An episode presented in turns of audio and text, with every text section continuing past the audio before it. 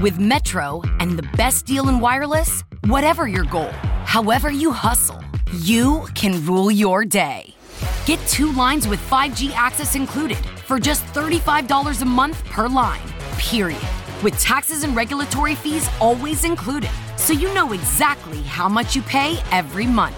All on America's largest 5G network at no extra charge. Plus, at Metro, get the latest 5G phones, like a Samsung Galaxy for less than 100 bucks when you switch. That's the best deal in wireless, so you can take control of your day wherever it takes you. Metro by T-Mobile, empowering you to rule your day. Requires autopay. First month is $40 per line for two lines. Samsung A51 requires port from eligible carrier and ID validation limited to two per account. Coverage not available in some areas. See metrobytmobile.com or store for details. Bentornati a tutti gli appassionati di wrestling, siamo alla seconda puntata di Side Talk Slam, il podcast curato dal sito worldwrestling.it e come ovvio che sia, oggi parleremo di WrestleMania, di tutto ciò che ruota intorno allo show del MetLife Stadium che è andato in scena domenica scorsa e che, come sempre accade per ogni WrestleMania, ha un po' diviso perché comunque è uno show che nessuno ha amato fino in fondo, qualcuno ha detestato molto, ma che comunque ha offerto diversi spunti interessanti, molti cambi di titolo, molti cambi di titolo attesi dai fan, ma con modalità che non tutti hanno gradito. Ne parleremo oggi ancora una volta con i nostri ospiti, alcuni direttamente dall'universo del sito World Wrestling e qualcuno esterno eh, io mi presento ancora una volta, sono Marco Enzo Venturini, sono il responsabile editoriale di WorldWrestling.it e insieme a me oggi per parlare di WrestleMania e di ciò che eh, è successo dopo WrestleMania, delle conseguenze del Grand Daddy of the Mall, c'è eh, Daniele Donzi, eh, cofondatore del podcast eh, Side Talk Slam e responsabile per quanto riguarda il sito wrestling.it della divisione femminile e degli aspetti diciamo eh, più legati al business e all'economia. Ciao Daniele. Ciao Marco, buongiorno. E poi abbiamo un uh, vecchio amico, un vecchio caro amico di WarWrestling.it, ex editorialista del nostro sito e oggi a Libero. E abbiamo Alberto Neglia. Ciao Albi. Ciao Marco, ciao a tutti gli ascoltatori. E torna di nuovo nel nostro podcast, eh, giornalista del giorno e freelance di altre eh, realtà milanesi pre- prevalentemente, Andrea Gussoni. Ciao Andrea. Ciao, ciao a tutti. Allora, partiamo subito a cannone su WrestleMania e sul, uh, sul match che ha aperto di fatto la card ufficiale uh, di WrestleMania, uh, tralasciando diciamo il, il, lunghissimo, perché è stato lungo anche lui, kick-off. Il match che ha aperto un po' sorpresa WrestleMania è stato il match valido per il titolo universale tra Brock Lesnar e Seth Rollins, un match che già ha aperto WrestleMania con delle situazioni particolari perché il risultato è stato quello che un po' tutti uh, si auguravano, cioè la vittoria di Seth, ma uh, è un match che ha diviso moltissimo, forse quello che ha diviso di più, perché a molti è piaciuto anche la, a livello di, di narrazione il fatto comunque che Brock Lesnar sia comunque uscito da bestia, comunque anche un lottatore face come Seth abbia dovuto eh, ricorrere comunque a un colpo basso pur di batterlo, eh, qualcuno forse l'ha, l'ha, ritenuto un po' troppo eh, un match che ha fatto l'occhiolino ai fan. Cosa ne pensa Alberto? Sì, innanzitutto secondo me mh, mm, ha avuto un minutaggio abbastanza scarno. Credo dipendesse dal fatto che era un opener, no? Di solito gli opener dei pay per view sono sempre veloci, rapidi, però per il resto credo che non abbia raccontato la storia giusta anche perché se ci pensate, sì, c'è stato del fanservice, ma la vera criticità è che chi esce campione, cioè Seth Rollins, non esce del tutto legittimato e soprattutto viene fuori con un personaggio non del tutto definito. Noi non sappiamo in questo momento cosa rappresenti Seth Rollins, se quel colpo basso apre a scenari del tipo eh, un turn heel del lottatore o se verrà lasciato al caso come la maggior parte dei dettagli seminati della WWE in questi mesi. A me il match non è piaciuto particolarmente, è stato il classico match di Brock Lesnar, anche se il mio augurio era che facessero un match come quelli avuti da Brock, per esempio con Daniel Bryan a Survivor Series, secondo me quello è stato un gran match, invece mh, sono stati abbastanza vari, secondo me, non, non so, non mi ha scaldato particolarmente. Daniele, eh, se la WWE intende proporre eh, Seth Rollins come il volto maschile di Raw, quella che è un po' l'impressione di quella che è stata la sua costruzione sin dall'autunno scorso, eh, a livello diciamo business, ehm, come è stata la gestione di questa WrestleMania? È una, una, è una strategia giusta oppure secondo te avrebbero dovuto presentarlo in maniera ancora più eroica eh, dopo il match con Brock Lesnar? Ma guarda, non credo avrebbero dovuto presentarlo in maniera più eroica di così, perché diciamo che la storia dello Universal Championship già si è protratta troppo con Brock Lesnar, quindi andava chiusa e andava chiusa in fretta. Mm, e poi c'è un altro aspetto che penso, sempre lato diciamo, quasi business, ok? Mm, non ci sono più i, i face, quelli puri, diciamo i Superman cioè veramente non ci sono più. Dobbiamo abituarci al face un po' smart che riesce a prendere una scorciatoia, diciamo, a fin di bene. Credo che sia questo quello a cui ci voglia um, abituare la WWE per i prossimi anni e in quest'ottica eh, hanno fatto molto bene con Seth che doveva uscire vincitore e, e l'ha, l'ha, fatto. Adesso eh, ancora non sappiamo chi sarà il suo avversario, non sappiamo quanto durerà, ma era quello che si voleva ed era la cosa giusta da fare per poter muovere verso altri orizzonti, altrimenti stavamo sempre lì ad aspettare che tornasse Roma Reigns a prendersi il titolo. Eh, che sarebbe stato ancora più scontato, ancora peggiore, ancora con più fischi e quindi bene così anche perché diciamo nessuno si aspettava il low blow da parte di Seth Rollins. Quindi anche qui hanno inserito un elemento inaspettato che ha fatto stare le persone davanti al televisore. Da questo punto di vista WWE è brava e quindi non, non riesco a trovare particolari colpe. Anzi se hanno indovinato l'aver, mh, l'aver preso il face che diventa anche più smart probabilmente vedremo altri face che avranno poi loro questi sotterfugi pur di arrivare a discapito dei forti cattivi ehm, ad avere un titolo, ad essere al top. Andrea, che cosa lascia in eredità la WWE questo biennio di regno del terrore di, Pro- di Brock Lesnar? Perché di fatto comunque eh, lui è diventato campione a um, eh, due WrestleMania fa e poi c'è stato un brevissimo, eh, un brevissimo lasso di tempo in cui eh, Roman Reigns è diventato campione tra SummerSlam e Crown Jewel, poi sappiamo come è andata a finire, ma è stato comunque un Raw che eh, per du- praticamente per due anni ha dovuto fare a meno del suo massimo titolo. Ora che comunque arriva Seth Rollins, eh, che Raw trova il nuovo campione? Eh, sicuramente ha segnato un'era, nel senso che in questi due anni comunque ci siamo abituati a vedere un Raw in cui non c'era appunto sempre come main event la, la difesa del titolo, anzi praticamente mai.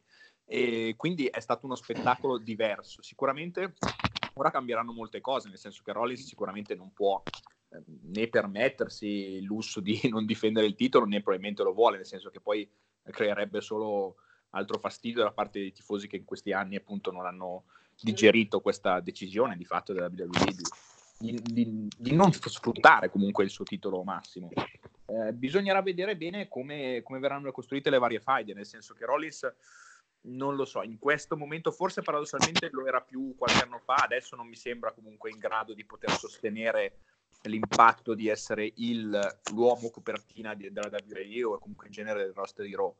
Bisogna vedere quali, quali saranno le faide in cui lo metteranno a confronto, nel senso dipenderà secondo me molto dagli avversari, dai vari avversari, nel senso che poi non, non ne immagino per forza uno, sì, poteva essere magari così con Reigns, con la, magari appunto vedere i, i, due ex amici che poi tornavano di nuovo a sfidarsi, però poi ci vogliono diverse faide, secondo me ci vorranno anche diversi tentativi per trovare qualcosa di degno di un main event sia di Raw che poi dei vari, dei vari pay per view che andremo ad affrontare. Sicuramente si apre una nuova, una nuova era perché di fatto eh, secondo me è stata una pur breve però un'era quella di Brock Lesnar campione. Alberto, ehm, si è un po' affievolito l'interesse intorno a Seth Rollins rispetto a quest'autunno, quest'inverno in cui era l'Ironman della WWE eh, un po' alla Kofi Kingston, insomma, lui era, era, quello che affrontava tutti, metteva il cuore oltre l'ostacolo, è arrivato lanciatissimo alla Royal Rumble e nel frattempo forse l'attenzione nei suoi confronti si è un po', è un po ridotta? Magari è una mia sensazione, ma è quello che dicevo prima. Secondo me Seth Rollins mh, da quando è face, cioè da quando è nella schiera dei buoni, quindi circa un anno e mezzo, due, secondo me non ha avuto una car- caratterizzazione ben definita. Mm, credo che sono convinto, anzi, poi voglio sapere il vostro parere, che non vesta eh, bene i panni del face, non sia totalmente a suo agio. Io ho ancora in mente il Seth Rollins dell'Authority, è vero che sono passati tanti anni, però quando vedo Seth Rollins ricordo quel personaggio. Questo personaggio secondo me non è stato ben raccontato. Mi vengono in mente per esempio i suoi promo tutti i promo che ha portato in questi anni, anche nel suo periodo migliore, quindi quello a cui alludevi tu, quello dell'autunno in cui era l'Iron Man della WWE, secondo me è un personaggio che ha poco da raccontare, uno che arriva, eh, incita la folla, saluta la folla, però ehm, non è né un underdog come può essere Kofi Kingston, come può essere stato Daniel Bryan, né un vero dominatore alla Roman Reigns Mm, è come se in questo momento non fosse né carne né pesce, poi spero di sbagliarmi, però il mio auspicio è che eh, si eh, viri verso un nuovo torneo di Seth Rollins. Secondo me è il lottatore più a suo agio in quei panni, però voglio sapere il vostro commento a tal proposito. Daniele, che figura può essere a livello aziendale per la WWE questo Seth Rollins campione, eroe buono? Ma, da questo punto di vista... Mh mm, chiaro che se devi dare l'esempio ai bambini, devi dargli l'esempio della, del face buono che però sa anche guardarsi attorno, come dicevo prima, quello smart. Che Seth Rollins non ries- che riesca meglio come heel rispetto a riuscire meglio a face, eh, sì, diciamo è sicuramente un heel nato. Eh, ma in questo momento ha questo, questa caratterizzazione seppur scarsa, ma eh, questa è e questa ci dobbiamo tenere se proprio dovessi vederlo in un'altra veste, eh, diciamo, visto che Roman Reigns è tornato e prima o poi si riprenderà quel titolo, non, non, escluderei di vederlo in una situazione del tipo, beh, c'è qualcuno in alto che preferisce che ci sia un ragazzone più grosso di me che abbia la cintura alla, alla sua vita e, e, io invece vengo messo da parte quando invece so di essere il migliore. Mi sembra di risentire, diciamo, quello che è già successo con CM Punk qualche anno fa quindi se proprio devo vederlo, mi auguro questo mh, mm, per il futuro. Per, cer- per, certi versi è anche un po' una situazione alla Charlotte Flair e Becky Lynch. E da, da, questo punto di vista forse possiamo anche fare un salto di diverse ore nella card, perché sappiamo che quanto sia durata WrestleMania, passare all'ultimo match della, andato in scena al MetLife Stadium, ovvero l'attesissimo triple threat match valido per i titoli femminili, entrambi, sia quello di Raw sia quello di SmackDown, che è stato vinto da Becky Lynch su uh, Charlotte Fair e su Ronda Rousey, che alla fine ha subito uno schienamento molto criticato. Eh, perché appunto la spalla della Rodi non toccava il tappeto e da questo punto di vista diciamo che la grande attesa per questo incontro si è un po' tradotta in un match non gradito da tutti, un po' confusionario, con un finale affrettato che forse voleva proteggere le tre lottatrici, non so cosa ne pensa Andrea. Sì, io per la verità già settimana scorsa, quando ne avevamo parlato in fase appunto di preview di questo WrestleMania, ero stato abbastanza scettico sulla possibilità appunto di concedere di fatto la, la massima vetrina, il massimo palcoscenico a questo match. Eh, è vero che non c'era probabilmente in campo maschile il, il match mh, più degli altri, c'erano tanti magari interessanti, ma non quello da far saltare appunto su, sul divano anche dopo sette ore e mezza di diretta. Quindi si è voluta fare una scelta anche storica a suo modo di, di, dare questo palcoscenico comunque meritato a tre ragazze che nell'ultimo anno hanno fatto tanto per la WWE e la WWE ha fatto tanto per loro. Però a quel punto mi sarei aspettato qualcosa di diverso, qualcosa di più spettacolare, qualche sorpresa in più, magari perché no, anche qualche interferenza di un'altra donna. Cioè, mi è, sempre, mi è sembrato un match un po' troppo regolare, se vogliamo dire, anche se poi in triplotramente può sempre succedere di tutto e si è visto anche qualcosa di, di più di un match normale, però io mi aspettavo ancora qualcosa di più per giustificare questo, magari anche un intervento di Stefani stessa, non, non lo so, però secondo me ci voleva qualcosa di più a questo punto per giustificare il main event di WrestleMania. Alberto, io mi ricordo quando abbiamo fatto una delle nostre storiche dirette eh, di Facebook eh, sulla pagina Wrestling World in presentazione di WrestleMania 32, eh, sì. quanto tu eri mh, eh, voglioso, desideroso comunque di vedere il, il, triple threat di quell'anno, che ricordiamo era l'anno in cui eh, ven, venne abbandonata la cintura eh, delle Divas, venne introdotta la cintura di campionessa femminile che all'epoca era solo di Raw, eh, sul ring c'erano Charlotte Flair, all'epoca solo Charlotte, Becky Lynch e Sasha Banks e tu comunque lo aspettavi come un match eh, che ti avrebbe emozionato. Quest'anno con le ragazze che hanno finalmente terminato, diciamo così, la loro evolution, che da Revolution è diventata Evolution, sì. eh, vedendo questo main event, è stata ancora l'emozione a prevalere o più la delusione per un'occasione persa?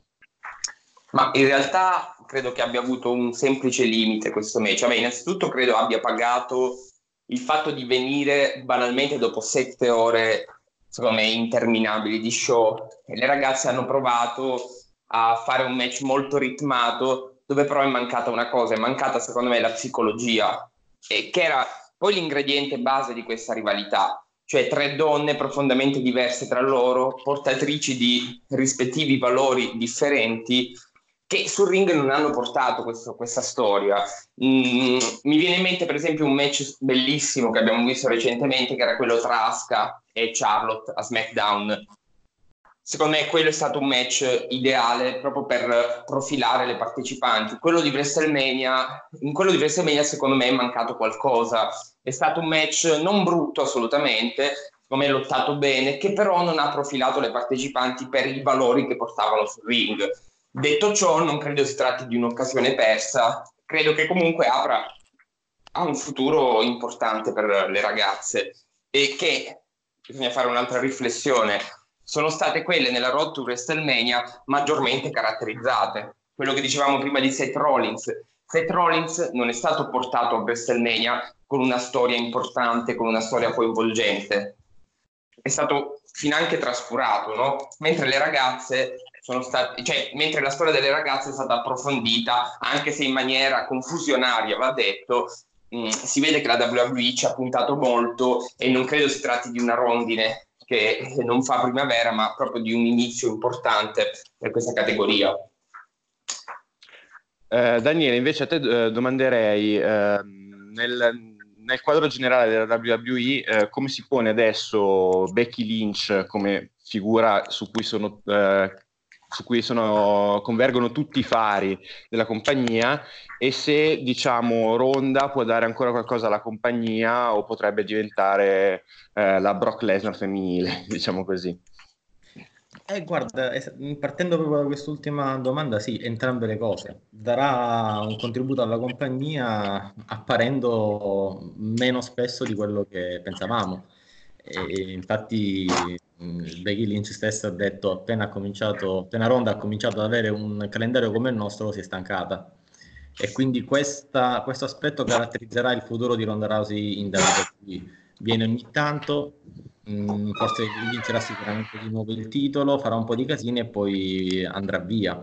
Spero che nel, nel frattempo inseriscano anche una spero diciamo quantomeno un, un feud tra le varie Force, Four Horsewomen ma questo lo vedremo più in avanti, ma di sicuro non, non sarà più una, eh, un atleta a tempo pieno della WWE. Discorso diverso invece per Becky Lynch, che sarà sempre eh, diciamo, presente nei, nei vari show, ma per lei ho un po' paura, devo dire, perché adesso è Becky Two Bells, adesso The Man ha finito la sua, eh, il, suo, il suo cammino, il suo percorso, Adesso ha un, ha un, grosso bersaglio sulla schiena. E, e, non è soltanto per le cinture che chiaramente una delle due, probabilmente quella di SmackDown, la perderà da qui a breve, e, ma perché non è la donna immagine della WWE. La WWE punta tutto su Charlotte, è il pubblico che punta su The Man.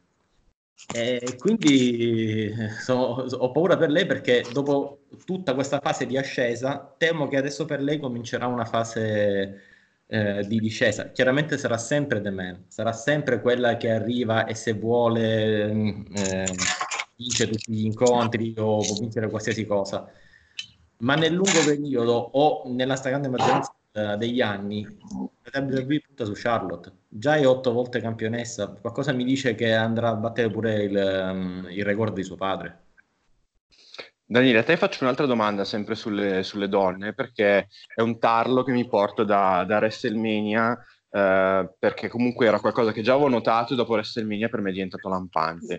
Queste cinture di coppia femminili, che sono di fatto il vero titolo universale della WWE, perché vengono difese ovunque e contro chiunque, nei pay-per-view, a Raw, a SmackDown e anche NXT non rischiano di creare confusione eh, intorno a una divisione femminile che finora la, la WWE aveva connotato molto bene, anche comunque dividendo eh, le lottatrici e le storyline tra Raw e SmackDown, a parte poi questa Road to WrestleMania in cui sia Becky Lynch che Charlotte sono state un po' ovunque.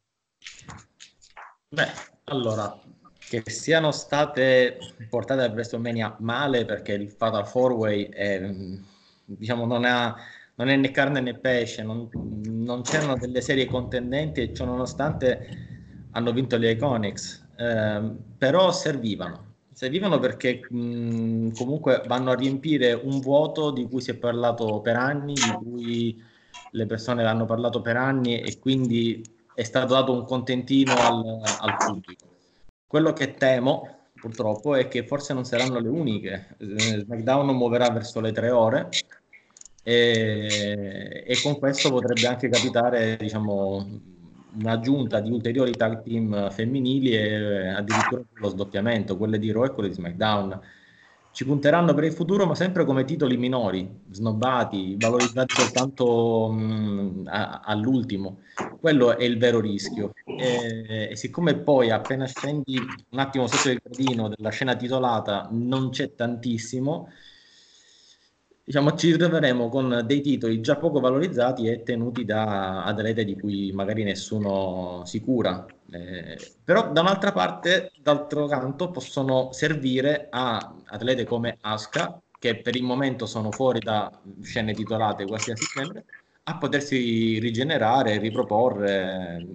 È chiaro che mi aspetto che lei e Naomi prima o poi facciano un, un tag team e si ripropongano. Quindi se da una parte sono un, l'inconsistenza fatta, fatta business, dall'altra possono aiutare qualche atleta a, essere, a, a riprendere un po' di visibilità senza feud inutili. Molto bene, adesso io direi di spostarci sul match che un po' tutti hanno considerato lo show stealer, il match più bello, più raccontato meglio e meglio lottato a livello tecnico, cioè il match che ha messo in palio il, il titolo di campione WWE eh, in cui si sono affrontati Daniel Bryan, l'ex campione, e Kofi Kingston, il nuovo campione, che lanciato diciamo eh, in occasione di Elimination Chamber un po' casualmente perché comunque ha preso il posto di eh, Ali eh, che si è infortunato è in pochissime settimane è riuscito a entrare nel cuore dei fan e anche dei colleghi perché è stato spinto a WrestleMania ed è diventato campione, il primo campione nato in Africa eh, che, che, abbia mai ottenuto il titolo massimo della WWE e una figura comunque strana perché è di fatto il uh, portavoce de, di, un, uh, di, un, tag team, in realtà di una, di una, stable perché sono tre persone, tra l'altro portavoce tra virgolette perché molto spesso in realtà è Xavier Woods a parlare. È una figura strana, un campione che non abbiamo mai visto, un campione che comunque si è si è creato passo dopo passo e voglio coinvolgere Andrea chiedendogli dopo questo push casuale che ha dato vita a un match comunque considerato da tutti davvero grandioso è un campione che al momento sembra piacere che cosa ci insegna questa vicenda? Eh, che bisogna anche andare dietro quello che vogliono i fan nel senso che troppe volte negli ultimi anni comunque eh, dopo diciamo la vicenda di Daniel Bryan eh, quando comunque appunto era nelle vesti di buono super pushato e comunque che la WWE aveva sfruttato alla grandissima, in quello che rimane comunque una delle storie più belle secondo me degli ultimi anni. Da lì in poi si è visto un po' che la WWE quasi da bastian contrario, cioè quando i tifosi cercavano di spingere a tutti i costi qualcuno verso il titolo, comunque su un push importante, eh, ecco arrivava la decisione opposta. In questo caso si è deciso di ok, dar credito sia a Cofichisto che comunque se l'è meritato per quello che ha fatto negli ultimi anni in generale in carriera, sia quello che volevano i fan. E, e, bisogna dirlo, onestamente io come match mi aspettavo qualcosa di meno, nel senso che poi era abbastanza scritto, abbastanza telefonato a questo punto che arrivasse fino alla vittoria del titolo in una storia comunque costruita anche abbastanza bene. Però eh, devo dire che è stato tutto molto bello, più di quello che mi potevo aspettare. Quindi in questo caso la WWE ripeto, ha, ha, voluto andare dietro le richieste dei tifosi, ma ci è andata fino in fondo, non per dargli un contentino, ma appunto per, per andare oltre quello che poteva essere un normale match, magari appunto non da main event. Uh, voglio coinvolgere Alberto sulla figura di Daniel Bryan, perché comunque sì. Daniel Bryan uh, è stato è stato anche Hill in passato, però un comedy Hill nel periodo del, del, del team El No, del, diciamo, del, matrimonio saltato con AJ Lee, eh, poi è stato un, un underdog totale eh, fino al, titolo di, di WrestleMania 30 nel 2014 a cui faceva riferimento poco fa Andrea. E questo Turnil che l'ha reso campione nel primo anno dopo il suo attesissimo ritorno sul ring è stato accolto da tutti con abbastanza scetticismo, diciamo così. Però Daniel Bryan ci ha dimostrato di riuscire comunque a trasformarsi in questo personaggio eh, detestabile, antipatico e che comunque cattura l'attenzione e dà vita pur da Hill a, a, dei match incredibili perché comunque noi siamo abituati negli ultimi anni a una WWE in cui il lottatore cattivo fugge, non mette il cuore oltre l'ostacolo invece Daniel Bryan ha dato una, una grande lezione a tutti noi forse sì, è quello che, su cui riflettevo qualche giorno fa dopo aver visto il match.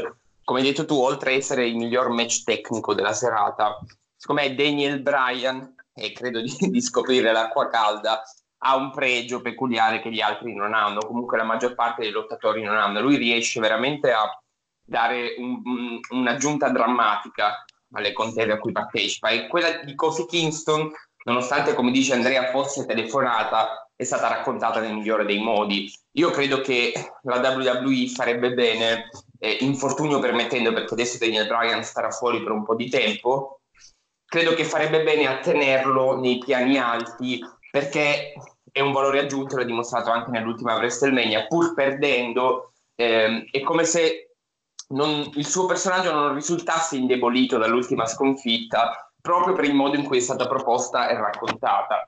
Detto ciò, il suo personaggio, il suo nuovo personaggio, sul suo nuovo personaggio ero scettico anch'io in un primo momento, però devo ammettere che col tempo gli è stato dato spazio, gli è stata data fiducia e alla fine molto più vicino al vero Daniel Bryan eh, di quanto non si pensi, cioè lui è, è realmente un ambientalista, è realmente un vegano, è realmente uno che porta avanti quei valori tant'è che si rifletteva inizialmente sulla grande contraddizione di un personaggio che dice cose sacrosante e risulta antipatico alla, alla folla. Credo che la WWE, la WWE faccia bene a insistere su di lui e come personaggio e come lottatore spero e mi auguro di vederlo ancora ai piani alti, magari con nuovi incroci, visto che lui da quando è tornato ci sono diversi avversari che soprattutto con uno shake up può affrontare dando vita a match inediti. Mi viene in mente Roman Reigns, che è un suo avversario vecchio di Fastlane 2015, se non erro,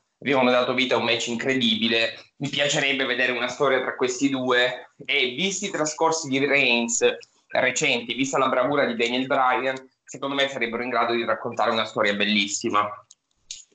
Sì, Fastlane 2015 era la rincorsa a WrestleMania dopo la Royal Rumble di Philadelphia vinta da, da Roman Reigns nei fischi e si cercò, visto che Daniel Bryan era stato, eh, era stato eliminato a sangue freddo, di creare un po' di empatia dando un'altra possibilità a Roman Reigns eh, di andare per il titolo mondiale che poi gli fu negata e quell'anno diventò campione intercontinentale. Mi sposto di nuovo su Daniele eh, tornando invece su Kofi perché comunque è interessante anche a livello storico il fatto che sia campione. Come dicevamo prima, la WWE ha avuto campioni assoluti eh, di colore ma erano uh, detentori del World Heavyweight Champion. Mi vengono in mente tra gli altri Booker T, mi viene in mente Mark Henry, uh, ma uh, a livello di WWE Champion abbiamo avuto nel, nel, corso di un paio di anni fa c'è stato Jinder Mahal e quest'anno c'è il primo africano. Si parlava di una WWE quasi in versione Trump Mania negli ultimi anni e forse anche il fatto che un personaggio ambientalista fosse cattivo era un indizio. Invece sta cambiando davvero qualcosa con tutti questi europei nella compagnia e adesso un ragazzo nato in Africa che detiene il titolo più storico e più, più prestigioso della compagnia. Certo che sta cambiando eh, e cambierà ancora di più nel futuro. Non dimentichiamoci che la WWE aprirà performance center in mezzo mondo, in India, in Cina, forse anche nel Medio Oriente, non lo sappiamo. Non mi stupirei se un domani il campione fosse un cinese o un altro africano o un medio orientale. Ad oggi non dobbiamo più stupirci di questo. Se c'è una cosa diciamo, che ci ha lasciato questo, um, eh, questo match, ricollegandomi a quanto detto proprio poco fa, è proprio la percezione della realtà, la famosa reality era di cui si parlava l'ultima volta. No? Mm, Daniel Bryan è realmente un vegano, l'hanno proposto per quello che è e è, è, riuscito nella sua bravura a farsi odiare per quello che è eh, e Kofi è veramente bravo. L'altra cosa che ci insegna appunto è proprio questo che quando delle cose capitano per caso e sono supportate dal pubblico vanno, vanno cavalcate vanno portate. Che poi sia Kofi Kingston campione bene tra l'altro scopriamo anche l'acqua calda veramente quando metti due persone brave sul ring a fare un match, tra l'altro gente di un'enorme esperienza perché sono entrambi lottatori che hanno una lunghissima esperienza in WWE e. Sono diciamo, non ci vuole sono, sono tutti e due nati nel, sono due nati nel 1981 e sono tutti e due in WWE da oltre dieci anni quindi comunque conoscono benissimo sia la, la compagnia che ovviamente l'ambiente di lavoro in cui lavorano che Marco, Marco Faccio sì. solo una piccola parentesi, eh, agganciandomi al fattore geografico. Pensiamo anche al fatto che prima di lanciare Kofi la WWE stesse lanciando Mustafa Lee, forse uno, anzi mi sento di dire il primo lottatore medio orientale che non vesta i panni dell'invasore eh, se non del terrorista, cioè era stato profilato come un lottatore buono, portatore di valori positivi. Quindi secondo me non è stato casuale, anzi l'intento iniziale era proprio di lanciare un lottatore straniero e solitamente incastrato in cliché poco, poco gradevoli, diciamo. Ecco, volevo solo aggiungere questo. Anche se credo... Una giusta, sì, una giusta considerazione, avrebbe... vai Daniele. No, anche se credo che non avrebbe vinto mai il titolo WWE Mustafa Lee mentre invece eh, con Kofi c'è stato un, un effetto onda emotiva dalla, da parte della, del pubblico che l'ha portato a vincere. Mustafa lì avrebbe dovuto fare degli spot eh, molto spettacolari, avrebbe dovuto eh, sì, fare, tenere incollati gli spettatori per la spettacolarità, ma non sarebbe mai arrivato al tipo WWE a WrestleMania. Cosa invece non possiamo, non possiamo sì, escluderlo perché, perché, eh, perché Comunque, quando, quando Kofi ha iniziato la sua road to Mania, nessuno se l'aspettava. Quindi non escluderei che il progetto per Mustafa Lee fosse altrettanto ambizioso. Anche perché secondo me è poco logico portare al main event un underdog e, e concludere la sua run con una, con una sconfitta. Insomma. Ma... Diciamo comunque che da quello che circolava, eh, Mustafa Lee sarebbe dovuto essere l'avversario di passaggio di Fastlane eh, ah, nell'attesa okay. di, di, rilanciare a WrestleMania proprio Kevin Owens che invece poi si è esatto. invertito però è giusto il ragionamento di Alberto eh, Daniele nel senso che comunque poteva anche essere che eh, tutto l'affetto che, che, è arrivato sulle spalle anzi eh, sotto i piedi di Kofi fino a elevarlo a eroe del, del pubblico poteva anche finire sotto i piedi di Mustafa lì che sarebbe diventato magari lui il, il buono da lanciare contro Daniel Bryan.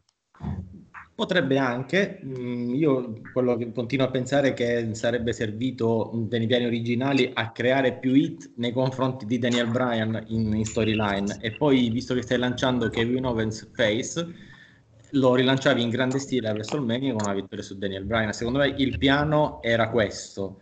Ehm, non, ehm, non, non, nego i meriti, eh, specialmente atletici, di, di, Mustafa Ali, che sono assolutamente notevoli, ma non, non c'è stata una Limenia, una Mustafa Mania, c'è stato un Coffee Mania che è stato top trending su Twitter per settimane e, certo. e questo ha portato il Kofi Kingston a vincere. Però ricordiamoci che Mustafa lì ha spienato pulito Daniel Bryan, per esempio. Eh. Cioè, io non dimentico, qualche indizio era stato seminato. Poi è chiaro che secondo me quando, quando si arriva a WrestleMania alcune cose, anzi molte cose secondo me cambiano in corsa. In questo caso la WWE è stata fortunata con Kofi Kingston. Può accadere in altri... In altri... Eh, vai Marco. No, no, vai, ti, ti faccio finire. No, no, è questo, è questo il concetto. Cioè, nel senso, noi non possiamo mai immaginare, per esempio, Kevin Owens era tornato evidentemente con un piano che è stato del tutto accantonato a tal punto che poi lui non ha neanche partecipato a WrestleMania. Tutto qua. In tema di, invece di piani che cambiano in corsa verso WrestleMania, e qui voglio ricoinvolgere Andrea e vedere un Andrea Gussoni scatenato su questo argomento, perché è saltato fuori eh, nel podcast di Brad Shepard eh, di, di, qualche ora fa che eh, Undertaker in realtà poteva esserci a WrestleMania. L'abbiamo visto a Raw, a Brooklyn, al Barclays Center, non l'abbiamo visto a WrestleMania e secondo quello che ha raccolto Brad, uh, Brad Shepard sarebbe tornato come American Badass e sarebbe arrivato per salvare Kurt Angle da un pestaggio di Baron Corbin a fine show. In realtà poi a WrestleMania abbiamo visto un altro personaggio del 2002-2003 che è stato John Cena, Doctor of Taganomics, abbiamo visto Kurt Angle perdere male e tra l'altro essere umiliato anche da Lars Sullivan a Raw la sera dopo, quindi un John Cena di 15 anni fa, un, un, Undertaker che poteva essere nei panni di 15 anni fa, cosa sta combinando la WWE con le sue leggende?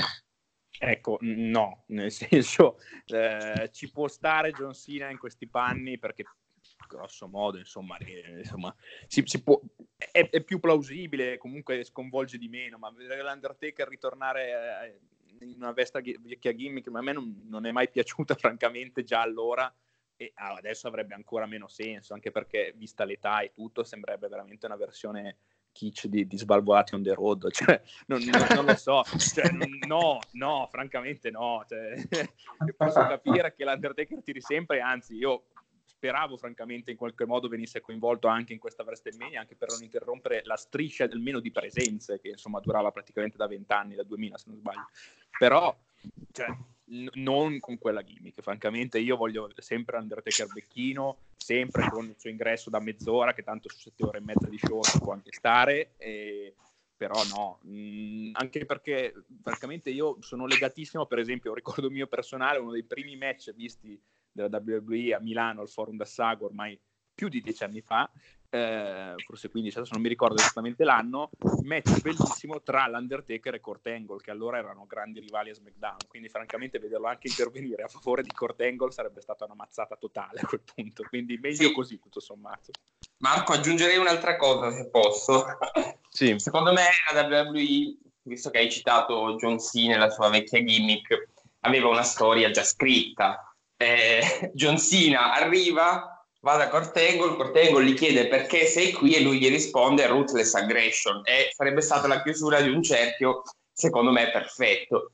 Quella è un'occasione come, sprecata. come la vedi Daniele, la, la, proposta di booking eh, di Alberto Neglia? Ah, sarebbe stato vero fanservice quello, ma mh, mm, almeno da questo punto di vista credo che abbiano voluto eliminare le, mm, le cose troppo scontate eh, e poi meno male che non hanno riproposto Undertaker Badass, sarebbe stato assolutamente inguardabile. Ecco, un'altra cosa a cui dobbiamo abituarci secondo me è proprio questo, mh, le vecchie gimmick di gente che, ha più di, che è, è ritirata anche da diversi anni e invece vengono riproposte come riempitivi, perché poi alla fine saranno solo questi. Poi secondo me c'è Io una continuo... differenza. Vai Marco, scusa. Io io continuo comunque a credere che dopo essere stato sconfitto da, da Brock Lesnar, uh, Undertaker, anzi dopo essere stato sconfitto da Roman Reigns ancora meglio, perché comunque in, eh, quando è stato sconfitto da Brock Lesnar comunque qualche anno, eh, qualche anno ad alti livelli lo poteva ancora fare e lo ha dimostrato, ma dopo la sconfitta con, con Roman Reigns e la rinuncia agli abiti da becchino sarebbe dovuto tornare come Mark Calloway cioè comunque il lottatore, eh, l'uomo con, con, dei panni, non dico da, da, texano qualunque, quale è in realtà, ma non più come, come Becchino. Quindi magari l'American Badass no, perché comunque è un personaggio vecchio, un personaggio già visto, ma comunque un Undertaker eh, in qualche modo che poi magari può anche tornare di nuovo Becchino eventualmente, ma comunque verso una redenzione che comunque la sconfitta con, con Roman Reigns eh, necessitava per lui. Questa è un po' la, la, la, la mia opinione su Undertaker. Alberto? Sì, no, tre cose volevo dire, non voglio dilungarmi troppo. La prima è che sono d'accordo con te sul fatto che anch'io avrei visto in chiave storyline un ritorno di Undertaker nei suoi panni più umani, detto ciò secondo me è difficile da proporre. La seconda è che ragazzi bisogna fare una considerazione, l'Undertaker apparso a Raw ha una forma smagliante. Rispetto a quello che aveva partecipato alla Royal Rumble 2018, aveva perso male con Roman Reigns, male nel senso che io ricordo che a fatica si reggesse in piedi, questo è un Undertaker rigenerato, io ho letto anche delle, delle sue parole eh, in cui prometteva che sarebbe ritornato e che sarebbe ritornato in forma. E, eh, dal segmento con Elias si è vinto che ha ragione. Questo è un lottatore che ha più di 50 anni, ma sta bene e, e può ancora disputare dei match importanti. Siccome la WWE, dopo la fine della streak, ha sprecato malamente ogni occasione per chiudere la sua carriera, secondo me c'è ancora un, un, una possibilità che Undertaker chiuda in grande. Ecco, mm. allora, il, suo, eh, il suo, avversario per chiudere, per chiudere, in grande lo facciamo scegliere ad Andrea Gussoni. Allora, se vogliamo fare un match... Ho paura, ho paura. Duri... sì, tantissimo, giustamente. Non so, se vogliamo fare un match che, non so, può durare forse un minuto o due, allora prendiamo Sting, li facciamo entrare con un'ora di ingresso a testa, poi, non so, un, una mossa a testa e finisce lì. Sarebbe bellissimo, però appunto credo che a questo punto sia davvero infattibile. John Cena se lo sono giocati, eh, poteva essere davvero il grande match che si aspettavano tutti. Forse vedendo in effetti l'Undertaker dell'altro giorno, pensierino ci poteva anche stare, però ovviamente ormai l'effetto se lo sono giocati. Eh, non lo so, eh, diventa difficile trovarne uno adesso in realtà è facilissimo. Che possa reggere comunque il confronto di un vero match di wrestling, magari da main event di WrestleMania o qualcosa del genere. Andare in realtà è facilissimo. Vecchia lei gloria anche no, nel senso che con Goldberg in poi, da Goldberg in poi diciamo che gli esperimenti non, non sono andati benissimo. Non so, non, aiutatemi voi perché veramente faccio fatica a trovarne uno. Beh, è ovvio, è scontato. Baron Corbin. Ma no, eh no, bene, in realtà è, è scontato nel senso che è in sconto, giusto? Ti faranno uno sconto sul biglietto per, per guardarlo. no, però attenzione realtà... ragazzi, perché comunque eh, Baron Corbin, su Baron Corbin bisogna mettere un asterisco, perché eh, la WWE ha proposto quel match sapendo di far incazzare tutti. Però è anche no. vero che cioè, comunque non è stato un match sbagliato, è stato un match giusto nel suo essere detestabile e Baron Corbin potrebbe davvero diventare in un'era, in un'era, diversa perché non è più proponibile del 2004, ma ciò che era Randy Orton nel 2004, il Legend Killer, eh, la WWE ha bisogno di giovani che in qualche modo si costruiscano un nome. Baron Corbin è diventato un big senza che ce ne rendessimo conto. D'ora in poi eh, pensate alle, ai match multipli, ai Money in the Bank, agli Elimination Chamber, alle Royal Rumble. D'ora in poi, quando vedremo Baron Corbin, non lo vedremo come ah, è entrato il numero 16, che adesso tanto vabbè arriva, non lo so, il, il Seth Rollins di turno e lo elimina. Baron Corbin è diventato un big e la WWE forse aveva bisogno di, di creare comunque. Ehm, star power intorno a atleti nuovi. Cosa ne pensi, Daniele? E poi lo chiedo anche ad Alberto. Sì. Stessa domanda. Guarda, per me assolutamente sì, hai colto perfettamente il segno.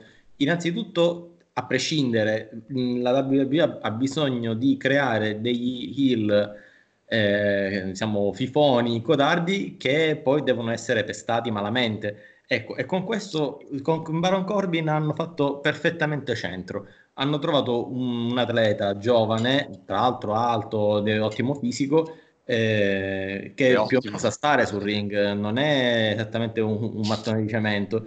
Eh, è, è diciamo, l'avversario perfetto per tutti i, i, face che devono farsi un nome e lui se lo fa a sua volta. Quindi la WWE con Baron Corbin ha fatto assolutamente centro. Alberto? sono parzialmente d'accordo, nel senso che sono d'accordo sul ruolo di Corbin, eh, credo che però il ritiro di Angle continua a essere, insomma, mm, avere una visione romantica, continuo a pensare che meritasse mh, mm, una storia più emozionante. Io dico, hanno, hanno sprecato il ritorno di Shawn Michaels per uno show in Arabia, quando in realtà, visto che ormai è uscito dal ritiro, sarebbe stato bello vedere Shawn Michaels contro eh, Kurt Angle, sarebbe stato bello vedere Undertaker contro Kurt Angle John Cena contro Kurt Angle.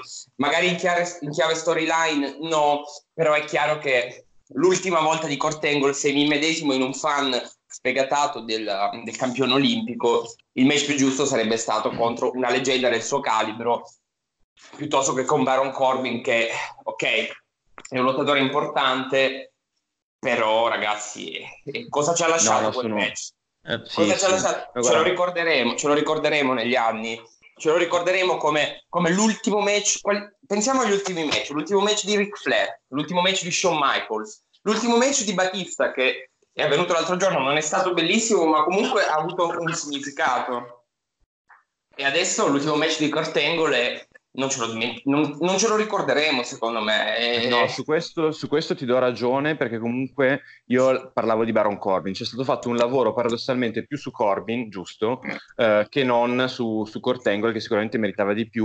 Era un match da fare perché comunque quella fight andava chiusa, ma effettivamente comunque è stato un po' irrispettoso per un Kurt Angle che comunque... Eh, si vede che comunque aveva bisogno di chiudere, forse a questo punto era meglio, anche in virtù della storyline che è stata raccontata, mandarlo contro Drew McIntyre, che comunque l'aveva già demolito a Raw e che comunque ha già l'aura dell'uomo davvero di punta su cui puntare, scusate il gioco di parole, tra, gli, tra i top hill del futuro.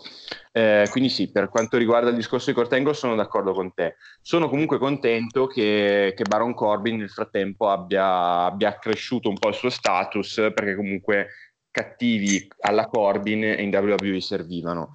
Um, Marco, posso dirti se... un'altra cosa su questo punto? Sì. Perché prima si parlava di, della rabbia. Diciamo, eh, non credo che alla WWE interessi più di tanto a, al netto di un rispetto dovuto a, a Kurt Angle, diciamo, di fargli fare un ultimo match mh, mm, eh, decente, diciamo, non è quello che gli fa fare business. La WWE vende biglietti, vende eventi.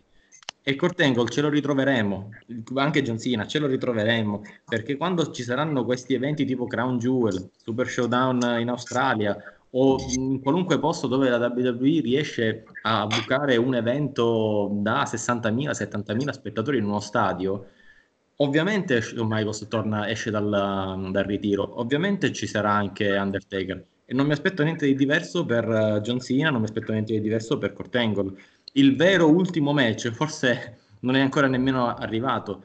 La WWE punta molto su questi perché sono delle piccole WrestleMania che però avvengono diciamo durante l'anno. Cioè quest'anno, già nel 2018, oltre a WrestleMania ha fatto altri due eventi con eh, potenzialmente 50-60 mila spettatori. Questo è quello a cui interessa la WWE. Spettatori, merchandise e tutto quello che gira attorno. Giusto, giusto, eh, vedremo. Spero comunque che comunque Cortangle, che ha firmato un nuovo contratto con la WWE, eh, anche se ovviamente non da lottatore, abbia comunque modo di lasciarci un'immagine diversa, mentre comunque chi in teoria non dovrebbe più lasciarci un'immagine in WWE è Dean Ambrose, che saluta Raw eh, con un pestaggio subito da Bobby Lashley, ma saluta effettivamente il pubblico WWE con un video eh, che è stato pubblicato sui canali social della WWE, non è andato in onda in tv, ma che comunque è diventato uno dei grandi argomenti di questa settimana, eh, perché comunque eh, il video YouTube è, è, entrato nei trend topping eh, mondiali al terzo posto, addirittura nei trend, nei trend italiani è stato nella top 20 e a due giorni di distanza dalla puntata era al 37 posto, quindi una posizione altissima. Dean Ambrose ha dimostrato di avere molto più amore intorno a sé rispetto a quello che tutto sommato pensavamo e sospettavamo anche noi e voglio chiedere cosa ne pensa di, di questo addio eh, del Lunatic Fringe e di conseguenza dello Shield a qualcuno che non è mai stato un suo grande fan. E quindi da questo punto di vista è interessante sapere l'opinione di un non fan, cioè di Andrea Gussoni. Sì, in effetti ne parlavamo proprio ieri, ho visto il bellissimo video che avete fatto, che hai fatto, eh, in ricordo, insomma, in omaggio di, di, quello che comunque è stato un grande campione della WWE non magari indimenticabile, non so se arriverà mai, ma forse sì, alla of Fame o comunque a livelli di questo tipo, però sicuramente ha lasciato un'impronta più di quello che pensavamo, cioè il classico lottatore che finché c'è dici ah sì, c'è anche lui, è vero, però credo che poi ne sentiremo un po' la mancanza, nel senso che poi anche a livello di storyline, a livello di così compagno per gli altri due dello Shield o comunque anche di campione o di, di main event per SmackDown, per Raw, ha comunque sempre stato, avuto un, un, suo spazio più o meno importante a seconda dei momenti. in effetti rivedendolo a posteriori uh, meritava forse anche lui di, di, lasciare in un altro modo. Mm, forse c'è stato anche dietro le quinte qualcosa che non ha dato per il verso giusto quelli della dirigenza, perché altrimenti poi sarebbe stata anche sfruttata in modo diverso, secondo me cavalcata in modo diverso questo suo addio.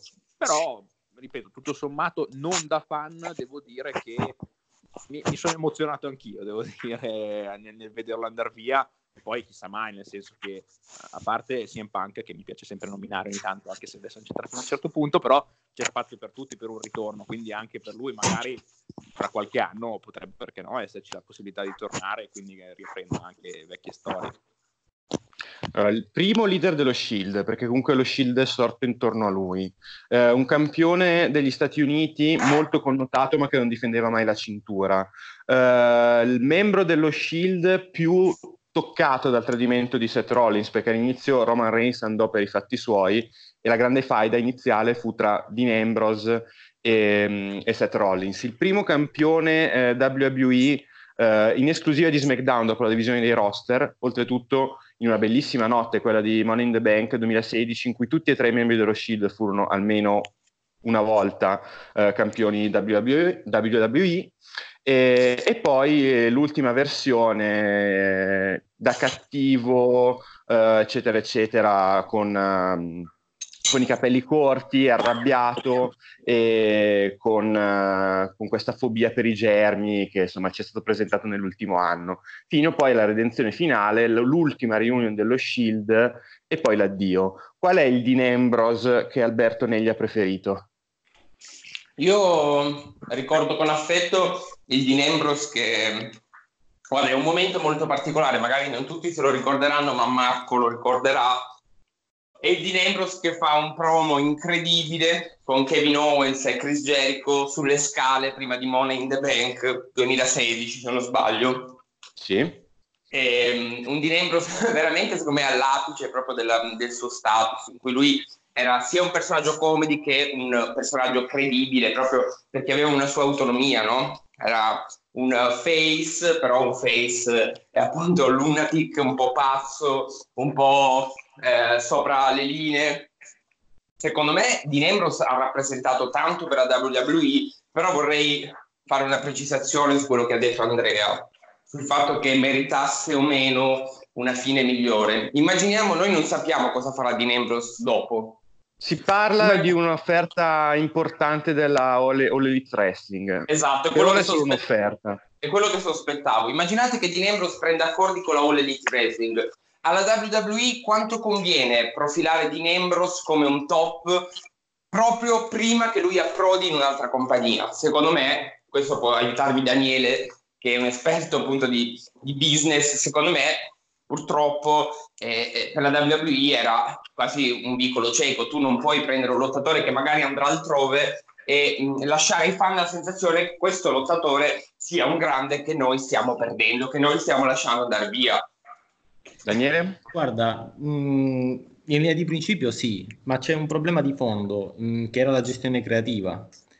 Eh, perché se è vero, verissimo quello che tu hai detto, da un punto di vista puramente business, hai preso un, um, un top player, uno stramatissimo dal pubblico, che adesso, anche senza il nome di Nembros, perché immagino sia registrato la WWE, sì andrà... Sicuramente dovrebbe, dovrebbe, cambiare nome perché Dean Ambrose non è il suo nome ed è un, nome esatto. un marchio registrato dalla WWE. Esatto, Dean Ambrose è un marchio registrato da WWE, ma anche cambiando nome farà comunque molto rumore se il suo approdo alla All Elite Wrestling, quindi eh, la famiglia Khan ringrazia. D'altro canto, immagina anche questo, c'è un problema con la gestione creativa, lui è ultra scontento di, del, suo, del, suo, attuale status, è ultra scontento della sua gestione. Quanto vuoi tenere un atleta frustrato così, sapendo che per lui, uno che ha, dato, ha già dato tutto, è già Grand Slam Champion, non, non c'è per il momento tanta, tanta roba per lui, allora forse meglio in questo periodo lasciarlo andare, chiaro, dai un assist alla concorrenza, ma lo, se lo lasci andare in buoni rapporti è più facile che ritorni fra 3-4 anni. E invece Simpunk se n'è andato già da 5 anni e non c'è verso che di rivederlo se non quando ormai sarà... Se non in tribunale. e se n'è andato anche molto male. Quindi se questo deve essere... No, dico, se, non c'è possibilità di rivederlo se non in tribunale. No, io penso che invece lo rivedremo. Alla fine sono tornati tutti. Oh, Tarpe, sì, sì. gli hanno ucciso un fratello. Non credo che non torni CM Punk. Semplicemente tornerà quando sarà troppo vecchio per lottare. Tornerà come commentatore. E, e- e sarà sì e no solo quello. Mm, invece con Dean Ambrose tu immagina la Royal Rumble fra tre anni, fra quattro anni, a un certo momento parte la sua musica e impazzisce un palazzetto. Vedremo, vedremo, anche perché comunque in realtà è, è Dean Ambrose ad essersene voluto andare, non è la WWE che se l'è lasciato, cioè la WWE se l'è lasciato scappare perché non, ha non lo ha convinto a rinnovare il contratto, ma la scelta è stata sua. E comunque anche i suoi amici nelle, nelle interviste che hanno fatto eh, Seth Rollins e Roman Reigns, un po' nel personaggio, un po' no, hanno comunque confermato che questa natura un po' enigmatica, se non addirittura lunatica, di, di Ambrose, eh, il buon Jonathan Good se la porta anche nella vita reale e che quindi non si è capito esattamente che cosa lo abbia portato a dire chiudo intanto proprio con il wrestling e di conseguenza con la WWE. E Marco, niente, io direi che... Marco, po- po- sì. L'ultima cosa, secondo me in questi anni la WWE su Dean Ambrose deve avere un solo rimpianto, non aver mai fatto il triple threat dello Shield a WrestleMania. Secondo me, eh, io a ottobre lo pensavo, prima ancora che Reigns insomma si ammalasse, pensavo che tutta quella storia avrebbe portato a un triple threat nel main event di WrestleMania. Secondo me sarebbe stato il canto del cigno perfetto per lo Shield ed eventualmente per Dean Ambrose in WWE. È un peccato che non sia mai avvenuto. La speranza è che prima o poi, visto che loro quel match lo hanno fatto realmente, ma non a WrestleMania, correggimi se sbaglio, forse a Money in the Bank, No, a Battleground. a Battleground, ed è stato uno spettacolo, secondo me, incredibile. Eh, spero che prima o poi WWE ce lo farà vedere ed è un peccato che non sia successo quest'anno. Su questo Hanno fatto Battleground 2016, eh, che è stato praticamente il match in cui è stato definito eh, che il titolo di campione WWE sarebbe andato a SmackDown, in quanto ultimo pay per view già organizzato con i roster tutti mischiati, eh, ma con la decisione già eh, dei- de- di dividere i roster, e quindi eh, Dean Ambrose era già a SmackDown, Roman Reigns e Seth Rollins erano già Raw, Tant'è vero che una delle immagini più belle che ci rimane di Dean Ambrose è lui che vince quel match e tutto il roster di SmackDown che lo, che lo porta in trionfo, ma più, più che altro perché il titolo WWE era stato draftato in questo modo a SmackDown. Eh, Marco, se posso, Sì. mh, per, per rispondere ad Alberto, quel match si farà. Cioè, Dean Ambrose, Seth Rollins e Roman Reigns sono giovani. Cioè, adesso ci ritroviamo ancora a Triple H che fa il WrestleMania. Quindi non è successo quest'anno, ma succederà fra tre anni, fra quattro anni, cinque anni. Saranno comunque ancora in grado di mettere su quel- quell'evento. Dipende da Dean, dipende da John, anzi, dipende da John. E proprio in quest'ottica voglio fare un ultimo giro di opinioni con eh, tutti i nostri ospiti prima di salutarci, perché comunque è già una buona oretta che stiamo parlando di WrestleMania e delle sue conseguenze. Cioè, quali sono le conseguenze? Cioè, adesso, dopo comunque una puntata di Raw in cui i campioni si sono affrontati tra di loro, eh, in realtà non è stato costruito un granché in funzione del futuro, eh, che, cosa, che cosa ci aspettiamo per, eh, per il nuovo anno che comincia, perché comunque eh, WrestleMania è un po' il capodanno della WWE, quindi inizia, eh, è iniziato questo lunedì il 2019-2020 della WWE. Eh, cosa, quali sono le prospettive secondo Andrea Gussoni? Eh, in questo senso diciamo che è stato forse un pochino più interessante, anzi senza forse il primo Raw post WrestleMania, eh, al di là della presenza dell'Undertaker. Ma erano tanti ritorni, anche quello di Sami Zayn. Secondo me, eh, ecco, magari lui potrebbe essere un uomo che potremo rivedere più spesso e magari più in alto nella card nei prossimi mesi. Ecco, da lui secondo me è uno che così, se devo spendere un nome, punto su lui, lui. Anche perché Alberto dice che gli assomiglia, quindi giustamente mi tocca difenderlo a questo punto. Tra l'altro Sami Zayn cattivo e Kevin Owens buono, quindi è una, un'ulteriore possibilità che i due si incrocino, però con, delle- con dei ruoli invertiti rispetto al solito, e qui so che, Andre- che- che Alberto ne gli impazzisce. Alberto? Credo che abbiamo perso Alberto. Forse Sì. è caduto Alberto. Eh, Niente, allora è rimasto troppo sconvolto da questa notizia. Eh sì, è svenuto, è svenuto. E, allora chiedo comunque anche a Daniele cosa, cosa ne pensa di, delle prospettive per il futuro, intanto vediamo se riusciamo a recuperare Alberto. Il futuro è assolutamente brillante per la WWE, hanno appena fatto debuttare due come Aleister Black e Ricochet e guarda che il loro debutto, mh, pro- per come sono, sono proposti, eh, mi ricorda un po' come quando hanno fatto debuttare lo Shield. Chiaramente non caratterizzati in quel modo, anche perché hanno già una loro personalità molto ben definita, eh, ma sono due che diventeranno due top in un modo o nell'altro. Quindi se continuano a fare debuttare questi calibri, la WWE farà assolutamente bene e ti devo dire la verità, nessuno pensava che da tag team avrebbero funzionato bene e invece stanno funzionando e questo potrebbe essere un volano per rilanciare una categoria troppo spesso, diciamo, distrattata dai rider della WWE. Bene, eh, non riesco a recuperare Alberto perché risulta essere ancora nella nostra conversazione, ma in realtà non, non lo vedo e niente, a questo punto direi che un po' col dispiacere nel cuore per non poter salutare il, no- il nostro Alberto Neglia, eh, chiudiamo la seconda edizione di Side Talk Slam, il podcast di, di warwrestling.it. Eh, saluto e ringrazio Andrea Gussoni per averci fatto compagnia. Ciao Andrea. È sempre un piacere, ciao a tutti. E ciao anche a Daniele, eh, mio amico e co-conduttore, co-fondatore di questo podcast, col quale ci diamo appuntamento per la prossima edizione. Esatto, ci vediamo la settimana prossima. Ciao Marco. Ciao a tutti, grazie per l'ascolto e a questo punto buon, buon cammino a tutti i fan della WWE e del wrestling nel nuovo anno iniziato con WrestleMania. Ciao a tutti. With Metro and the best deal in wireless, whatever your goal, however you hustle, you can rule your day. Get two lines with 5G access included for just $35 a month per line, period. With taxes and regulatory fees always included, so you know exactly how much you pay every month. All on America's largest 5G network at no extra charge. Plus, at Metro, get the latest 5G phones, like a Samsung Galaxy for less than 100 bucks when you switch. That's the best deal in wireless, so you can take control of your day wherever it takes you. Metro by T-Mobile, empowering you to rule your day. Requires autopay. First month is $40 per line for two lines. Samsung A51 requires port from eligible carrier and ID validation limited to two per account. Coverage not available in some areas. See metrobytmobile.com or store for details. With Metro and the best deal in wireless, you can rule your day.